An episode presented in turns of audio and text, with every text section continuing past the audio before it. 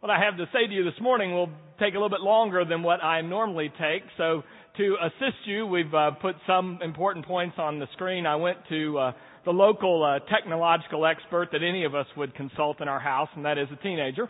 And uh, and Reed assisted me, and and Chris will run it, so it, may help you. But I come to talk to you because I was reminded of a parable by Soren Kierkegaard, uh, now more than a century and a half ago. He talked about a thief who broke into a store at night, but he didn't steal anything. Instead, he switched the price tags. And the things that were in the store that were most expensive, he put the least expensive price tags on them. And the things that were really least valuable, he put at a higher price. I tell you that because I've been watching the church and studying the church and then thinking about the church since its inception 2,000 years ago. And I have to tell you that about 1,800 years ago, someone switched the price tags. The things that were originally important to the body of Christ became less important. And the things that were of less significance originally to Jesus and his disciples took on greater significance in the organized church. And the results, well, that we've gotten in the last 17, uh, 1800 years have not been too good.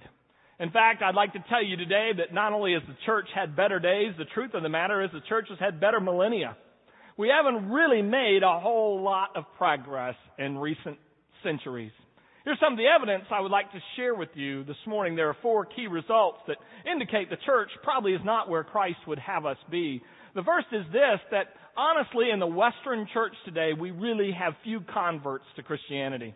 With all the billions of dollars and efforts that the church has put into evangelism since 1948 in America, for example, there's not one single percentage point more or increase of people who claim to be Christian and have a personal relationship with Christ than in 1948. All the money, all the time, all the efforts and the revivals, not a single bit of change. One scarier statistic to me is this that over the last 15 or so um, years, the population in the United States has grown up almost 15%. During that same period of time, the number of people who do not attend church has gone up 92%. We're not making many converts. But I saw such and such on TV and it looked like they were full. Well, they probably were. But like our church, most large churches really aren't converting people. They're attracting people from smaller churches who come and sit in their pews. Christendom has made very few converts over the last several centuries, if not longer. Second thing is, among the converts and people we do have, it's pretty clear that Christendom, the church today, has made very few disciples.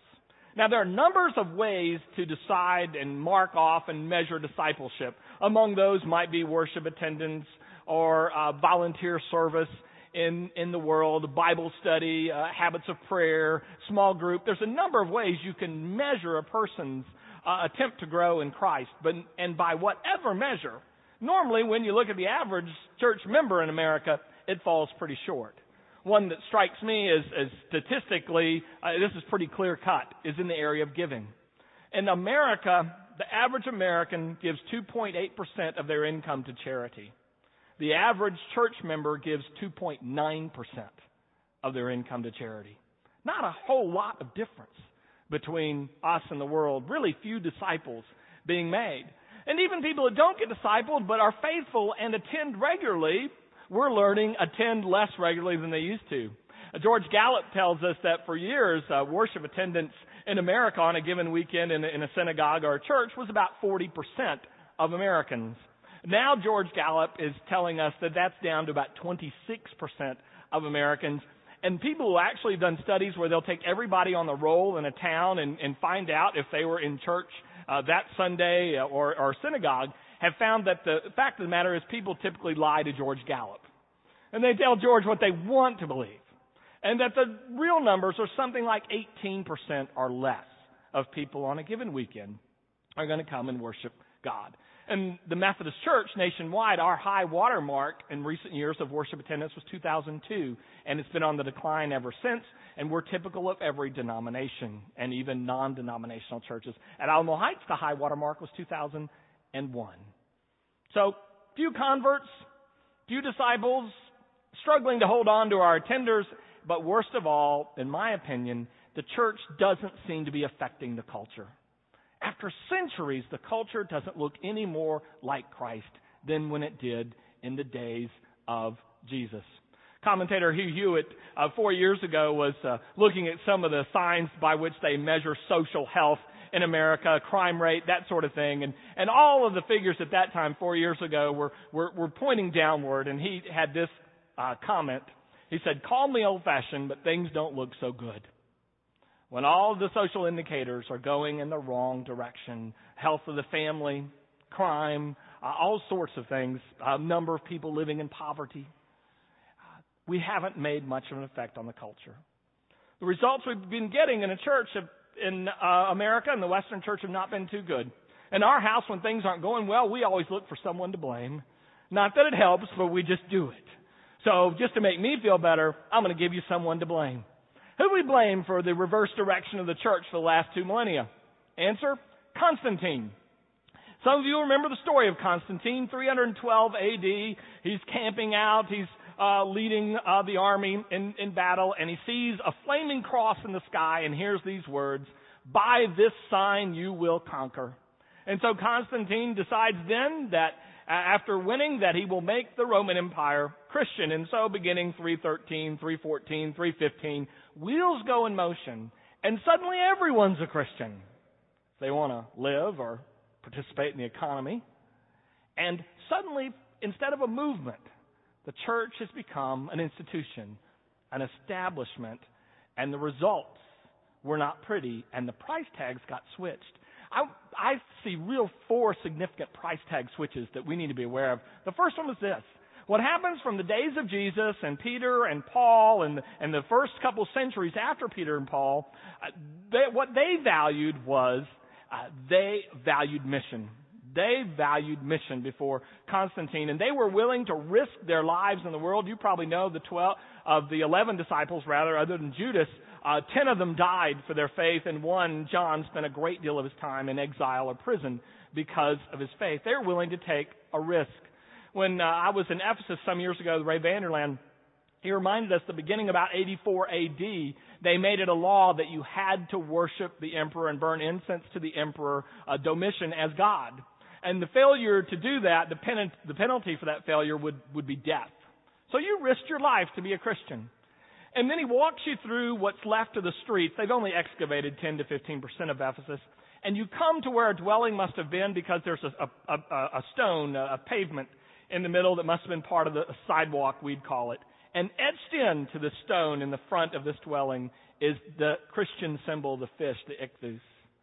Whoever carved that had to know he or she was risking their very life. But that's what we're about. It was about mission. It was about reaching out. It was about the passion that you had for Christ. And then after Constantine, it became maintenance. It became survival. It's, it's open the doors and just keep the doors open. One amazing statistic is that Asia Minor started out, uh, Turkey, what we call Turkey today, and where the churches of Revelation are located, started out 0% Christian first disciples got there, and within in 150 and 200 years, many areas of Asia Minor were 90% Christian or more.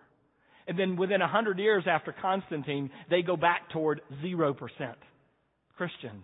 The price tag switch was very costly. Another switch that occurred is uh, the, the people of God were always thought of in organic terms, like an organism. Uh, the, Paul used a term like a body. Uh, the Old Testament uses terms like vineyards and, and fields. And, and it was always where the DNA was kind of in the people.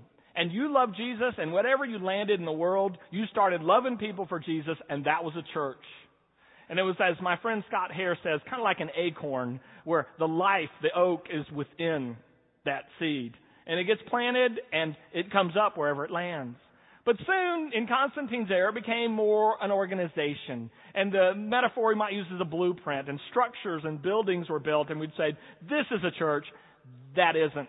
And a great deal of energy was put into the right structures, the right positions, titles, qualifications for those positions in the organization. Now, many of you work for wonderful organizations. Maybe you work for the military or or uh, another uh, organization. And I'm not saying that's not the way to do it. I'm just saying that's not the way to do church. because we've tried it since 313 and it hasn't worked. A third change that was very significant is the church moved from being incarnational. What that means is Jesus was inside the person. And the goal was take the Jesus inside of you to other people. Make relationships with other people. And they would experience Jesus in you and they would come to know about God and they would come uh, to be attracted to life in Christ because you incarnated Jesus. He, he was inside you. You were the witness for him. And so the important value here was relationships. People just went about building relationships. Uh, those early disciples moved into 0% Christian areas and they just made friends and they lived among people and soon Christianity began to explode. The value. I think about Acts chapter 8 where Philip goes into the middle of a desert road to Gaza, which is basically a road to nowhere. And the Spirit sends him there to meet one guy from Ethiopia, which is like the ends of the earth, uh, to share faith with him. In chapter 10, another guy named Peter has a dream one day while he's on top of a, a roof, and he gets sent up the coast or down the coast from Joppa to Caesarea Philippi just to talk to one man, Cornelius. But it was worth it because the price tag on one individual in that relationship was very high. But then the price tag got switched, and what we started to value was attractional things. Open a building, open the doors, have a good enough program, and people will come. Don't worry about building a relationship. Just have a program. Have something for the kids. Have something for the children. Have something for the couples, and they'll flood in. And we lost the value of relationships. And the fact of the matter is, folks typically haven't come in under this attraction uh, mindset, and and it's still uh, it's it's very noble. Did you see the paper yesterday about the guy that's a pastor that uh, takes on different movie personas on Sunday morning. So not too long ago, he was a joker. Pretty good joker, I thought, by, by the picture. Well, that's all attractional. That assumes that the world's going to come into the door because the pastor's dressed up like a Heath Ledger and, and people are going to come to Christ. It's just not how it works. That's not how it works. And church members are entertained, but the average person struggling to raise their children and apart from God is not going to wander in to see the joker. That's just, they'll go to a theater to see him, but not into a church. But that's an attractional mindset. If you build it, they will come. So we have a marriage conference. Open the doors, have people come to learn about their marriage, but typically who shows up? Christian couples. And their marriages are in reasonably good shape. If not, they'll get some help. And if they're in good shape, they feel good about themselves because the speaker says what they already believe. But the couples struggling with their marriage who don't know God, they're not coming in those doors. How are they going to get help for their marriage? They're going to see it in you. If they like what they see in you and your spouse, they may one day ask you about it. Why don't you fight? Why aren't you stressed? How do you handle this? That because you incarnate the faith, they get attracted, um, as opposed to trying to attract them by having some big program. So we put we moved the price tag away from relationships and put it on programs. We have been very successful impacting the world like that. The final thing is one of the highest price tag for Jesus was on discipleship, being what he called a talmid. The goal was not to know what Jesus knew. The goal was to be just like him in every situation in life. From the time you got up in the morning until you went to bed at night, what did he do? That's what you want to do. And that was the goal, and that's why he spent his life with 11 other uh, people and seven women. So they would get that picture. But we've moved it with Constantine to membership. And the question was, are you in or are you out? Paying your dues, do you hold the right beliefs? Do you have the right doctrines? You're in. Doesn't matter what your life looks like. But do you have the right belief set? And what we've reaped has not been particularly uh, what I think Christ had in mind. Because there are two problems with Constantinian approach to church. The first one is this it's simply not biblical. That's not how they did it in the Bible. Jesus said to the disciples, Go out into the world. He didn't say, Tell the world to come into your building. He said, Go out and make disciples, not see how big you can get the membership to be. Those were never his instructions. So we're not biblical, first of all. Second of all, is the world has changed. And in, uh, in Constantine's day, uh, because he declared it so, the culture and the church were one. Because he just declared you Christian. But now, there's a huge gap between where most of the world is and where the church is. If you don't believe me, did you look at your neighborhood when you were driving into church this morning? How many were driving there with you? It's a huge gap. Uh, and there's a recent book that brought a lot of this to light in painful ways for some of us called Unchristian. And it says that basically if you ask people who aren't Christians about Christians, what are some of the key things that come to their mind? We're homophobic and we're hypocrites. Those are the top two. They don't say, oh, they're just like Jesus and they love everybody. That's not anywhere on their list.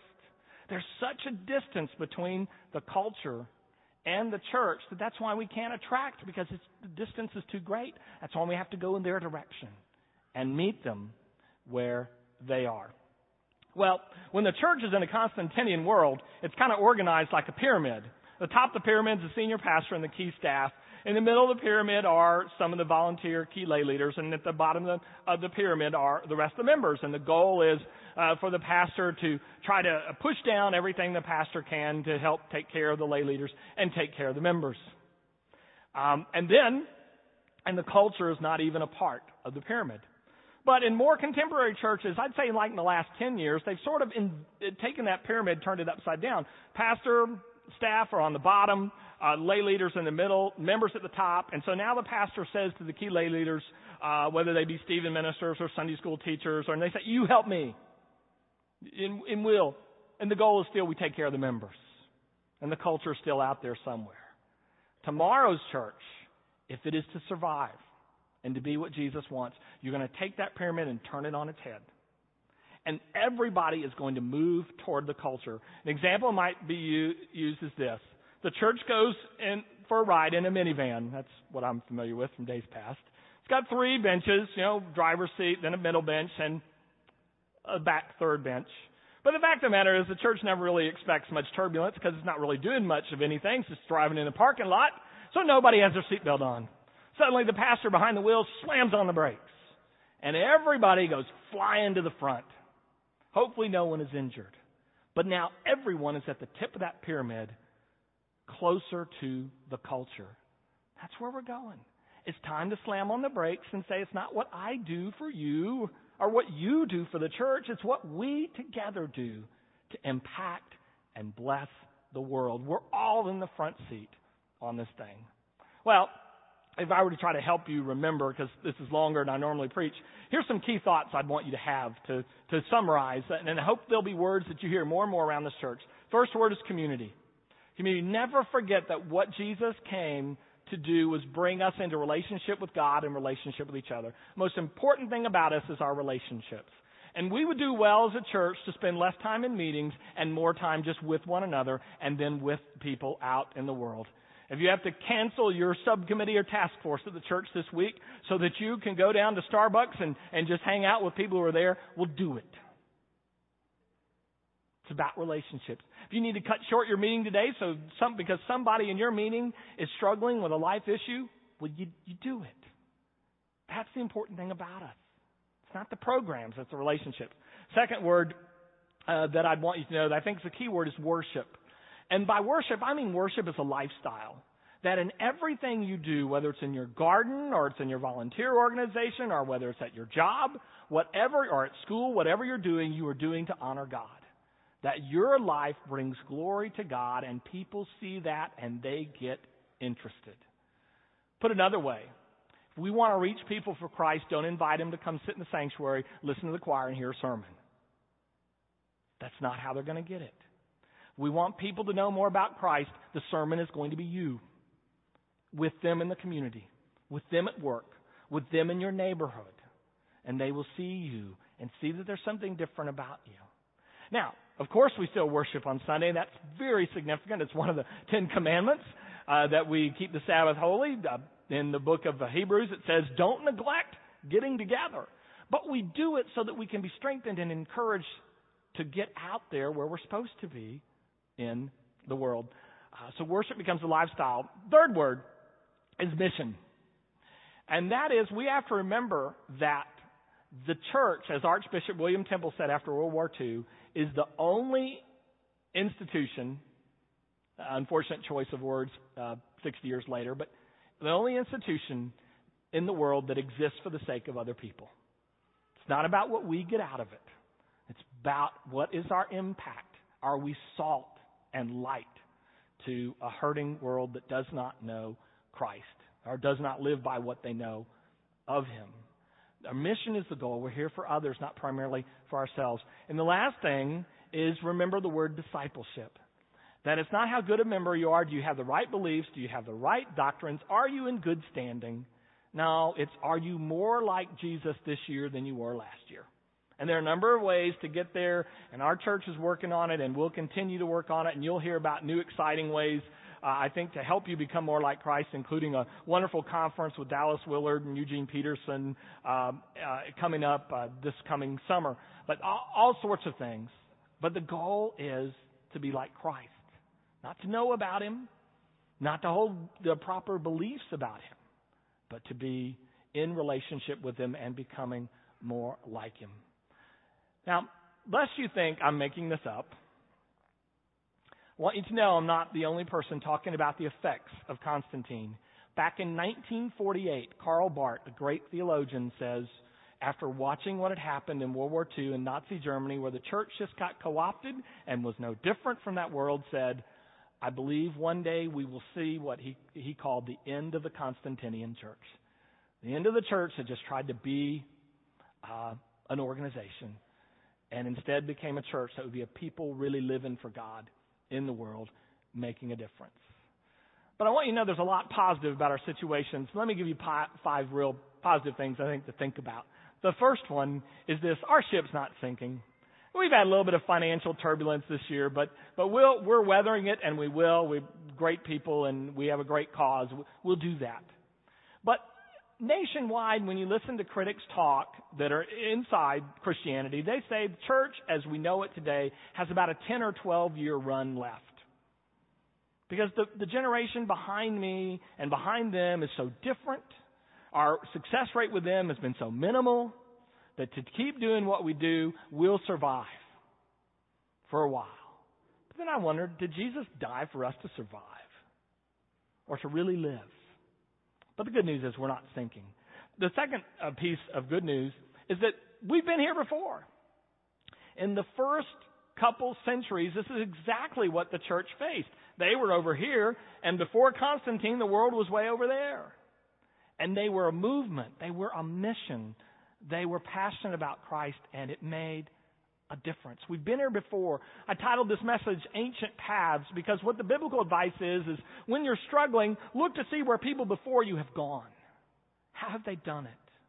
And the way they did it is through relationships. They built relationships with people who didn't know God.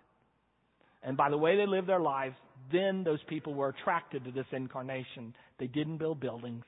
They didn't hold meetings and conferences. We've been here before. 1999, I was coming down from Mount uh, Carmel with uh, our leader, Ray Vander Laan.